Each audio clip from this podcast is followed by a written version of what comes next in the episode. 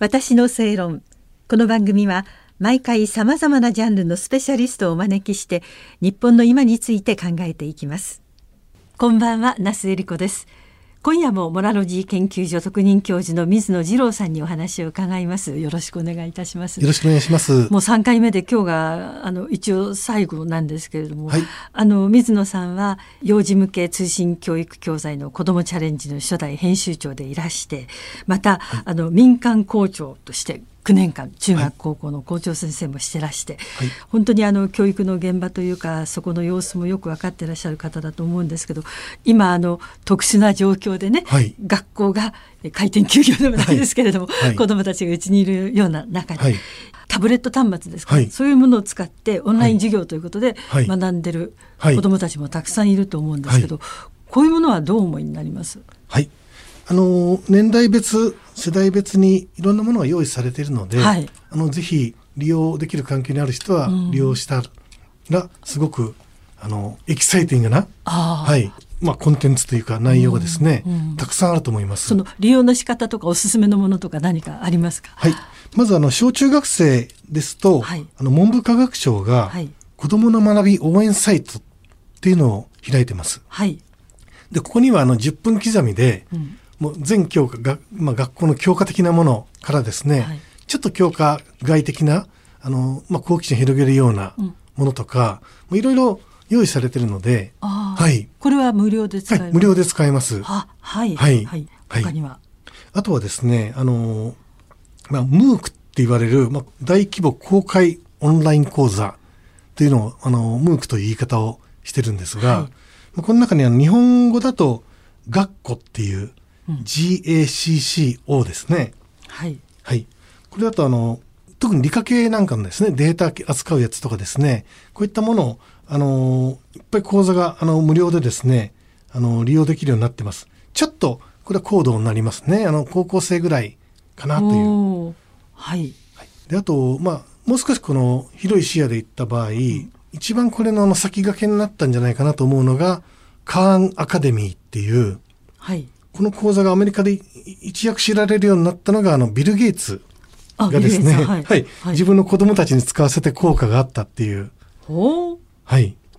でまあ、ビル・ゲイツ財団なんかがこの応援してどんどん広がっていって、うん、日本でも日本語でも使えるような、はい、小学生中学生でも使えるようなコンテンツが今あの広がってます。カーンアカデミーという、はいはい、モットーがですね書いてあったんですけど、うん、あなたは何でも学ぶことができます、無料で誰にでもいつまでもですね、はい、とあっても算数数学生物歴史美術物理金融経済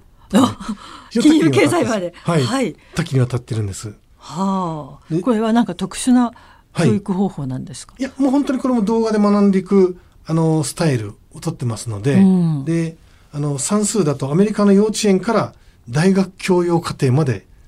レベルがこう設定されてるっていうことで、はい、海外で生活する人の、あのー、記事読んであっと思ったんですけど、うん、あの子供が数学から入ってくるのが一番英語馴染みやすいということを子供が言っていたっていうのを読んで、はい、あなるほどなと思って、あなる例えば、はいはい、お父さんの仕事とか関係で、はいえー、アメリカ行きました、はい、行きました、言葉わかりません、はい、でも算数ならば、はい、わかるとわかると、はい、共通の言葉ですね、はい、そういう意味では、はいはいあここであのカーンアカデミーでその算数とか数学の処方のやつとこう英語で学んでいくとあ両方勉強できるかもしれないとうん、うん、なるほど、そういうメリットあるかなと思いますね。はいはいはい、いろんなものがあるんですね、はい、そうですね、利用しないのはもったいないとは思いますけれども、はい、でもあのどうなんでしょう、私なんかの年代ですと、はい、まずそういうものをあんまり使いこなしていなかった、はい、子どもの時、はい、本は読んでいたとか、はいはい、今のお子さんってあんまり活字とかは、はいね、触れてないような気もするんですけれども、はい、大丈夫でしょうかね。中学ぐらいまでは読んで、小学校はすごく読んでるんですね。あ中はい、読書教育が今文科省を見直して今、うん、読書教育入れてるので、はい、あの小学校は特に読んでいて、えー、中学まで持続する子もいる。で高校になるとやっぱり受験勉強で読まなくなる。あ大学入るとにせんじゅうななねんの調査でいちねんかんに本いっさつも読まなかったっていう学生が過半数超えたって言って、そうびっくりしますね、はい、あれ話題になりましたね、はい、もうこうなるともういや大学での学びって何ってことになってしまうし、うんうんまあ、大学は就職予備校じゃないんだよっていうのが、うんはい、一番大学人にとっても一番あの悲しいことだと思います、うんはい、水野さんとしては、はい、そのバランスというか、はい、何をしていけば一番あの質の良い、はい、教育を受ける、はい、続けることができるというふうにお考えですか、はいあの何で動機づけるかっていうことが一つ大きいと思うんですけど動機づけ、はい、動機づけ私はやっぱり大学入試は一つの大きな動機づけになると思ってました、はい、ので高校勤務の時に高校生たちに、うん、読書を通して突破できる入試があるからそれチャレンジしないってことで、はい、でそういう講座を自分で作ってました高校校長室におーで、はい、大体最後の年もよんじゅうにんぐらい来たんですけど、うん、もうあらゆる進路です外国語系あの農学系看護系、はい、もういろいろいました教員もいましたし哲学もいましたし、はいはい、もうそのそういうあのいろんな分野の子たちに、うん、読んだ本を一緒に話し合いながら、うん、それをレポーティングさせていくんです、あ、はいはいはい、そうすると、まあ、いろんなその分野をなぜ自分が思考するのか、うん、でそこに進んでいった後どういうことをしたいのかってことがこう自分の中でどんどんどんどん掘り下げをしていく、はいはい分かってくるってことで自分で自覚していくんです、はいうんうん、自己探求活動なんて言ってたんですけどあでもう本当に高校にねんぐらいまで本なんて読んだことがないっていう子たちでも読んでいくんです、えーうん、でもう本当あの読む子なんかはにかげつでじゅうにさつ読みましたなんていうすごい子もいましたもうこの子なんかもう本当にそれをスタートする前と終わってからではもう全然意識が変わってるし、うんうん自分がなぜその分野で学びたいのかってことを堂々と語れるようになっている。うーんでこういう学びしていくと大学入った時に入ってから先生のおかげでレポートライティングが全然苦になりませんねっていうメールが来たりしました、はい、でもあの大学受験っていうとそれこそハウツーではないですけど、はい、試験のための、はい勉強とか、はい、試験のためのテクニックみたいなものがある程度ありますよね、はい、これをやれば受かります、はい、この大学のこの学部みたいな、はいはい、今はっきりとそういう傾向が出てるような気もするんですけどそうですね、うん、でも大学自体が今すごく多様化していて、はい、企業もどこ出た人間を有利と思いたいとかあんまりこうないんですよね、うん、昔ほどその学閥風のものはないですね、はいはいうん、ですからあんまりこう自分の偏差値ここだからこうみたいな、うん、あの決め方非常に合理的に見えるんですけど、うんうん、あのそういう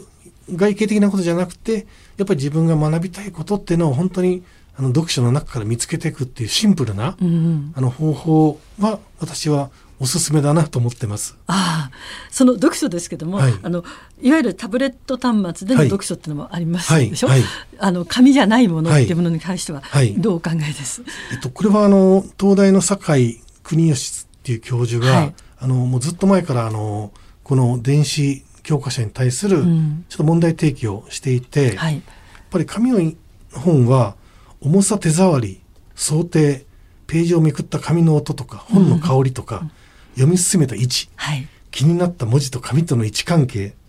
というようなこう視覚的聴覚的嗅覚的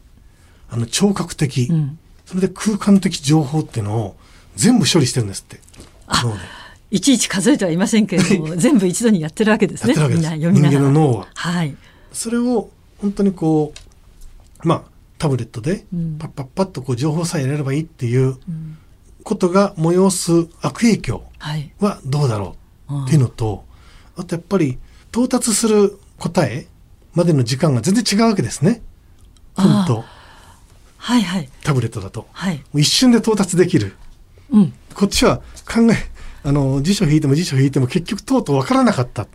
あそういうこともあります、ありますね、そうですねでもそこで考えるわけですよね、はい、だから間違った答えに な, なっちゃうかもしれないですよね、うんまあ、結果的には間違いかもしれないけれども、はい、でもその答えにたどり着くためにいろいろな、はいえー、紆余曲折を重ねていくわけですよね、はい、でも片や調べればポンと、はい、出ると何にでも答えてくれるものがあるという、はいだから答えを重視するのか、うん、答えに到達するためのプロセスを重視するのかっていう違いだと思うんです、はいえー、でその答えを重視するプロセスを大事にしたいっていう子供を育てた方が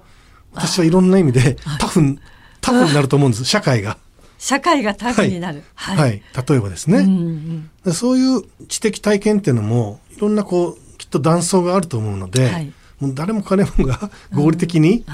答えをこう得ていくっていうのって本当にちょっと怖いなっていうか、まあ、酒井教授があのいろんな意味でもっと豊かな知的体験をと思われてるのはそういうことじゃないかなと、まあ、自分を振り返ってもですね、はい、思います。水野さんは教育携わってらして、はい、その校長先生もなさって現場も見てらっしゃるし、はいはい、いろいろ思いになることあると思うんですけども、はい、今の学校の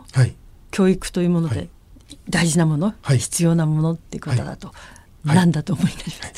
い、よくあの学校はブラックっていう言い方をあの世間でしていて、はい、すごく厳しいで競争率も非常に低いという、うん、あのマイナス情報によってそういう現象が起きてるんですけど、うん、絶対その学校ブラックという一方でこれほどやりがいがあって生まれ変わっても教員になりたいと思ってる人の方が圧倒的に多いんです。あ、本当はたくさんいらっしゃる、はい、うん、もう離職率と調べていただくと分かるんですけど、はい、離職率も非常に低い、うん、やりがいのある素晴らしい仕事なので、はい、一人でも多くの若い人がここに入ってきてほしいな、それで社会を支えていってほしいなと願います。はい